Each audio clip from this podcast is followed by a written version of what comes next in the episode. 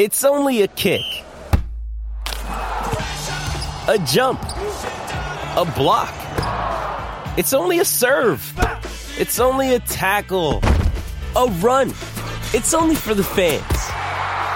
After all, it's only pressure. You got this. Adidas.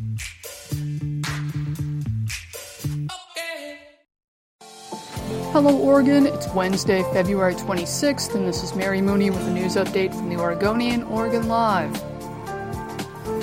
A Salem man was arrested after he repeatedly purchased Girl Scout cookies using counterfeit money, police said. He was charged with forgery and theft.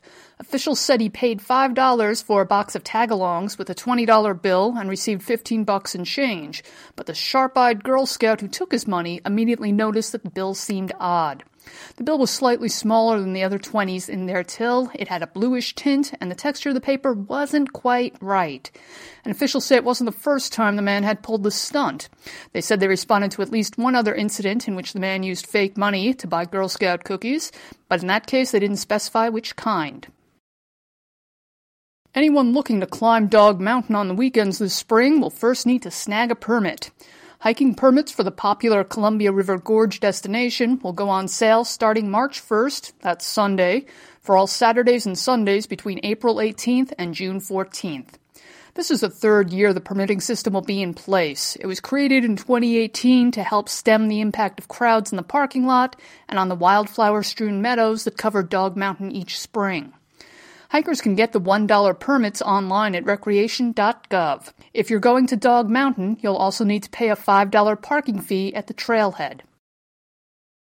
A 31 year old Redmond man was killed Sunday in a kiteboarding accident at the Deschutes County Fair and Expo Center. Kiteboarding involves being strapped to a wheeled board and pulled across the ground by a kite. Police say the victim went to the fairgrounds to take advantage of the high winds. He had strapped into his kite, but he hadn't fastened his helmet on, police say. A wind gust picked up the kite, which then pulled the board into the air about 30 feet. The man fell to the ground, hitting his head on the asphalt parking lot. He suffered severe head injuries, had surgery, and later died. We have the latest on that new coronavirus, and it's not good. Federal health officials, after repeatedly saying that the risk to Americans was low, now say it's inevitable that the coronavirus will spread to U.S. communities. Officials say people should be concerned about the situation and should start preparing. Among other things, that means figuring out daycare for kids who might have to stay home or figuring out how to work from home. The CDC, meanwhile, has reached out to more than 11,000 companies and organizations, including stadiums, universities, faith leaders, retailers, and large corporations.